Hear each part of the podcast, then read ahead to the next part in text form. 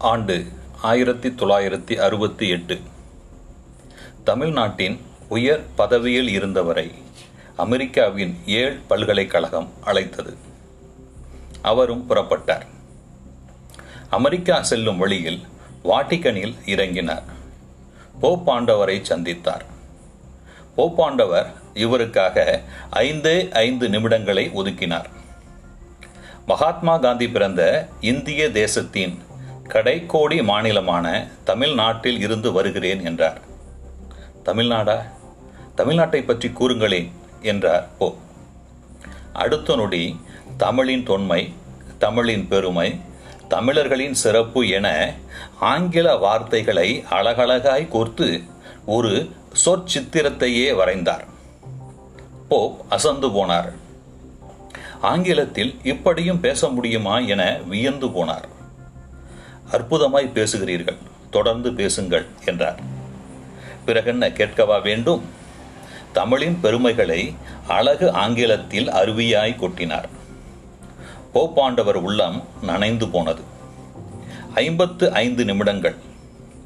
ஐந்து நிமிடம் ஒதுக்கியவர் ஐம்பத்தி ஐந்து நிமிடங்கள் லாவகமாய் வந்து விழும் வார்த்தைகளில் மயங்கி போய் அமர்ந்திருந்தார்.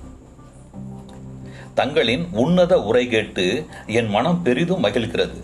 தங்களுக்கு ஏதேனும் பரிசளிக்க என் உள்ளம் விளைகிறது. என்ன வேண்டும் கேளுங்கள் என்றார் போப். எது கேட்டாலும் தருவீர்களா? தருகிறேன் கேளுங்கள். லிஸ்பன் சிறையில் வாழும் மோகன் ரானடேயின் விடுதலையை வேண்டுகிறேன். போப் அதிர்ந்து போனார். மோகன் ரானடே ஆசிரியராய் பணியாற்றியவர். கோவா விடுதலை இயக்க முன்னணி வீரர் புரட்சிக்காரர்.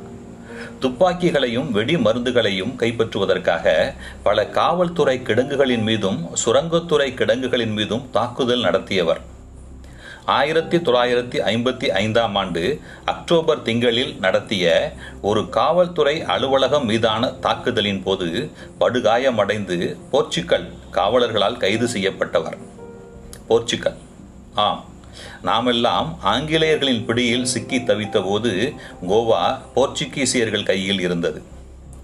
படுகாயமடைந்த ரானடேவிற்கு சிகிச்சை அளித்து அளித்து குணப்படுத்தி போர்ச்சுக்கல் நீதிமன்றத்தில் நிறுத்தியது காவல்துறை. ஆயிரத்தி தொள்ளாயிரத்தி ஐம்பத்தி ஆறாம் ஆண்டு டிசம்பர் மாதம் நீதிமன்றம் இவருக்கு இருபத்தி ஆறு ஆண்டுகால சிறை தண்டனையை அளித்தது. நீதிமன்றம் தெளிவாய் சொன்னது ராணடே இந்திய சிறையில் அல்ல போர்ச்சுகல் சிறையில் அடைக்கப்பட வேண்டும் என்று உறுதியாய் சொன்னது மோகன் ரானடி போர்ச்சுகல் தலைநகரான லிஸ்பனின் சிறையில் அடைக்கப்பட்டார். சிறைவாசம் தொடர்ந்தது. ஆயிரத்தி தொள்ளாயிரத்தி அறுபத்தி ஒன்றாம் ஆண்டு கோவா சுதந்திரம் பெற்றது. கோவாவிற்கு விடுதலை கிடைத்தது ஆனால் ரானடேயிற்கு விடுதலை கிடைக்கவில்லை. இந்திய அரசு பல்வேறு முயற்சிகளை எடுக்கத்தான் செய்தது ஆனால் போர்ச்சுகல் அரசு அசைந்து கொடுக்கவில்லை. இந்நிலையில்தான் புரட்சி எங்கு வெடித்தாலும் போராளி எங்கிருந்து புறப்பட்டாலும் அவனே என் தோழன் என்று எண்ணிய அந்த தமிழன் போ பாண்டவரிடம் கோரிக்கை வைத்தார். உலக கிறித்துவர்களின் தலைவரான நீங்கள் ஒரு வார்த்தை சொன்னால் போதும். போர்ச்சுகலின் சிறை கதவுகள் தானே திறக்கும். ஒரே ஒரு வார்த்தை சொல்லுங்கள். ராணிடேயை விடுதலை செய்யுங்கள். போப்பாண்டவர் யோசித்தார் பின் பேசினார். சிறை கதவுகள் திறக்கப்பட்டன. போர்ச்சுகல் அரசு சிறை கதவுகளை திறக்க ஒப்புக்கொண்டாலும் அதற்கான சில சம்பிரதாய நடைமுறைகளை கடைபிடிக்க வேண்டியிருந்தது. நடைமுறை சம்பிரதாயங்களில் சில மாதங்கள் கடந்து போயின. ஆயிரத்தி தொள்ளாயிரத்தி அறுபத்தி ஒன்றாம் ஆண்டு ஜனவரி இறுதியில் ரானடே சுதந்திர காற்றை சுவாசித்தார். விடுதலை பெற்று இந்தியா திரும்பிய மோகன் ரானடேயை வரவேற்க அன்றைய பாரத பிரதமர் மாண்புமிகு இந்திரா காந்தி அம்மையார் அவர்கள் தானே விமான நிலையம் சென்றார் வரவேற்றார்.